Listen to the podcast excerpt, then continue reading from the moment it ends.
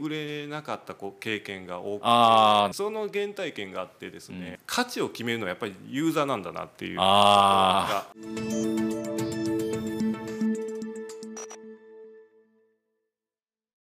皆さんこんにちは。リーシャミナへようこそ。本日はですね株式会社ナノカラーのえー代表取締役川端康介さんをお迎えいたしまして LP ですねランディングページのお話をえーいろいろと深掘りしてお伺いしていきます川端さんよろしくお願いします。お願いいたします。LP といえばはい。単単品通販とかはい。化粧品会社さんとかですかね、そういうところでは非常に大事なページですけどもそれをはい。専門に作ってらっしゃるっていう感じですかねどちらかというと。そうですね、ん。はい。なんですけど川端さんはデザイン畑ではないと。いうのにかなり精度の高いランディングページを作られてるというところで、はい。そのあたりの経緯からお話していただくといいかなと。もともと医師の立ち上げるというフェーズにあった会社に僕はアルバイトとして入ったんですよね。で3か月後ぐらいに楽天にもうお店を出したい、なんとかして、で僕はもう写真を撮って、ん。楽天のサイトを作って、デザインを作って、でオープンさせる、まあ、なんとかできたんですよ、ん。そういうのをやっていくにつれて、物が売れる衝撃とん。スピード感と、勢いっていうものになんかすごい惹かれて、そこからどんどんとこう広告であったりとか商品開発とか、うん。お客さんで今何を求めているんだろうかっていうところにすごく興味を持ち始めたんですよ。でそこからとある方に他のお店のデザインも作ってほしいと。相談を受けたんですよ。でそこから初めてそのウェブデザイナーという職業が売らなくていい。自分がデザイナーとしてもしかしたらいけるんじゃないのかっていうふうに思い始めたのがきっかけですね。その時からすでに今の考えが確立されてたんですか？もう。2つありますね、ん。確率といいますかパーツはめちゃめちゃあったと思います。同様の商品っていっぱいあるじゃないですか。その状況でなぜうちじゃなくて向こうを買っていたのかって聞けないので、買った人のレビューを見るんですよ。そうするとこういううちの商品でも伝えられるスペックなのに、ってことはこれをページに入れりゃいいよね、っていうふうにしてこう自社のお客さんじゃないけどもフィードバックを疑似的に入れて、うん。そのページに入れていく。っていうふうにしていくと必ず反応が起こりやすくなるというのをん。天然でやってたと思うんですけども、へー。それが自分の今のルーツですね。今 ランディングページ作るとこ時も今もそれを大切にした。ランディングページってどっちかっていうと、はい。どれだけ売れるページ作るかみたいな。結論から言うとそうなるんでしょうけど入り口がちょっと違う気がするんですよね。今の話聞いてると。ああなるほど。ページデザインとか、はい。クリックしてもらったらとかいろいろあるんでしょうけど、はい。はい。レビューからいくっていうともっと深いところからいってるのかなっていう気がしてて、うんはい。それからデザイン決めていくんですもんね。デザインありきじゃないってことですよね、逆に言うと、はい。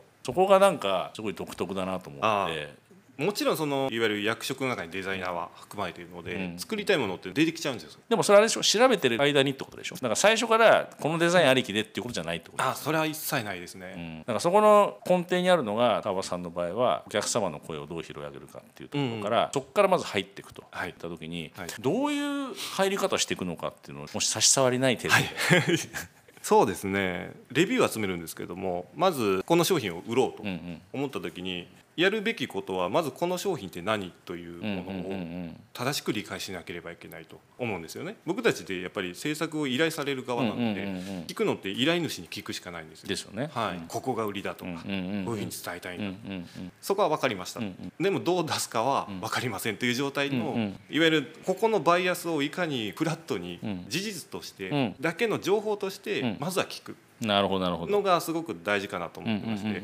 多くの制作会社のいわゆるデザイナーの視点で言うと、何作ってほしいですかっていうスタンスになっちゃうんですよ。制作物としてね。どういうふうに納品するんですかみたいな感じですよね。なんですけど僕たちは売れなくて困ってるんだ。売れないってどういうことですか？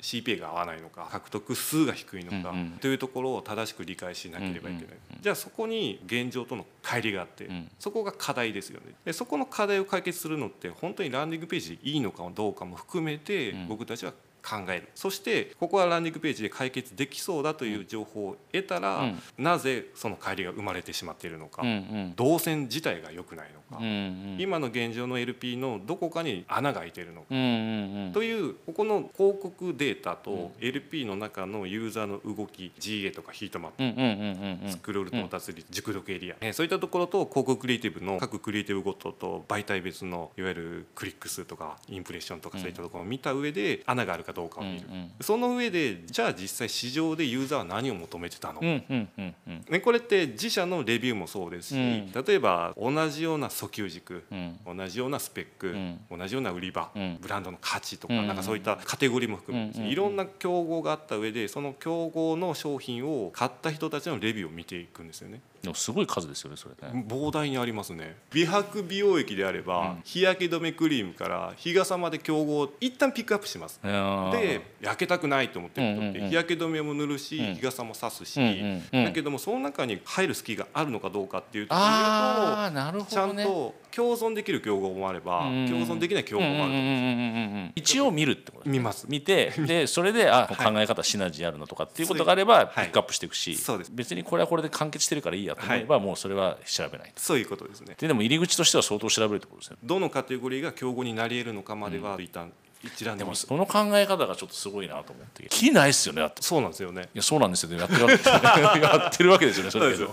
一旦そう見た上でやっぱり重要なのはカテゴリーと売り場なんですよ、うんうんうんうんで LP なので、ウェブ広告から集客がメインなので,、うんうんうんやっぱりその売り場で売られてる競合に、でも他の他社の LP 見てなかったら、そのユーザーにとっては競合にもないんでああ確かに確かに、はい。確かに。それはそうそうそう。そういうことも考えた上で、売り場が同じであれば、優位性は持たさなければければいけないっていう時に、この成分が20%増量してますっていう表現をした時に、ユーザーは果たしてその20%求めてるのっていうところを抑えておかないと自分が仕入れてきた商品とかを見るとやっぱりここすげえって思ってそこばっかり伝えちゃうんですよ。自分の強みばっかり伝えるとかねすごいあるあるだそれはね、本当に売れなかった経験が多くてああなるほどなるほど、はい、その原体験があってですね、価値を決めるのはやっぱりユーザーなんだなっていうがあって選んでもらえるところを提案しなきゃいけない、うんうんうんでそこで反応良かったものが分かればそこをじゃあ掘り下げていきましょうというふうに、よく LP とかホームページでも、こう作って終わりじゃないと言われるのは、まさにこの繰り返しなのかなと思っ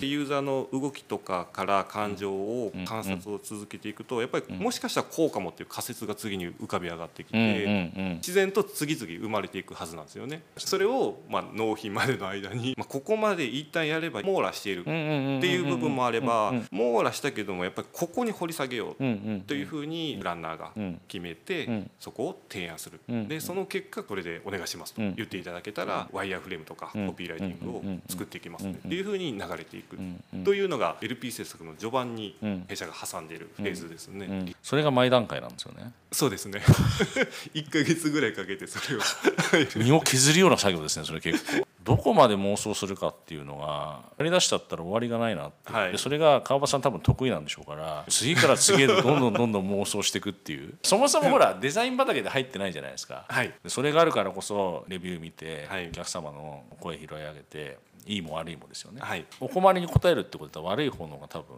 うん。なかなか参考になるのかな、はいはい。言った時にそれ両方組み合わせて妄想しようと思ったら本当きりないですもんね、まそうですね。あ、それがあるからデザイナー畑じゃなくてもできるんだなああそれぐらいやったらそこの商品めちゃめちゃ詳しくなりそうですねまさにそうですね、そのカテゴリーの、あの商品ってああいうユーザー多いよねっていうのが、リサーチ実施したメンバーは、みんな把握してますね、そのカテゴリーの状況とか、ユーザーがどういうところに関心度があるのかっていうのってすごく分かりやすくて例えばアパレルとかでもそうなんですけども、悪いレビューといいレビューってあるじゃないですか、はいはい。楽天とかだと星別に見れますよね、見えます見えます、はい、星12とかの場合ってほとんど開封した時の匂いとかあーはいはい。ペラペラ具合とか。そこが12なんですよ、うん5とか4でも不満点も書かれてる方がいらっしゃるんですよ。この辺りって別のところに満足点があって、でもここがっていうその不満点なのででもその不満点って匂いとかそういうところじゃないんですよ、っていう感じで同じ不満点でも評価を1とか2につけたくなるような不満点と、ん。でも許せるって思える不満点とかある、だからこれを一緒くたにせずどっちを改善を優先すると満足度が上がるのかっていうふうに切り分けるための材料としてこういうレビューを分けて見ていく、うん。うん。そうするとここを伝えることでこのここは解消できるよね、うん。うん。でこれが他社であれば、ん。なおのことうちはこうですよと、うん。うん。明らかにここで不満を持った人に対して、うちの方が優位ですっていうふうにできるポイントなんですよね。そういうふうに他社の LP とかユーザーのマイナスポイントを探り当てて、じゃあここ伝えようっていうのをどのように伝えていくのか、うん。というふうに考えていくためにユーザーレビューの次に競合 LP を分解していくんですよ。なるほど。ちょっとそこまでいくとすっごい話先に長くなりそうなんで一回ちょっとここで終えて後半にちょっと競合 LP のところからはいあの話をお伺いしたいと思います。はいじゃあ前半これで以上にしたいと思います。どうもありがとうございました。ありがとうございます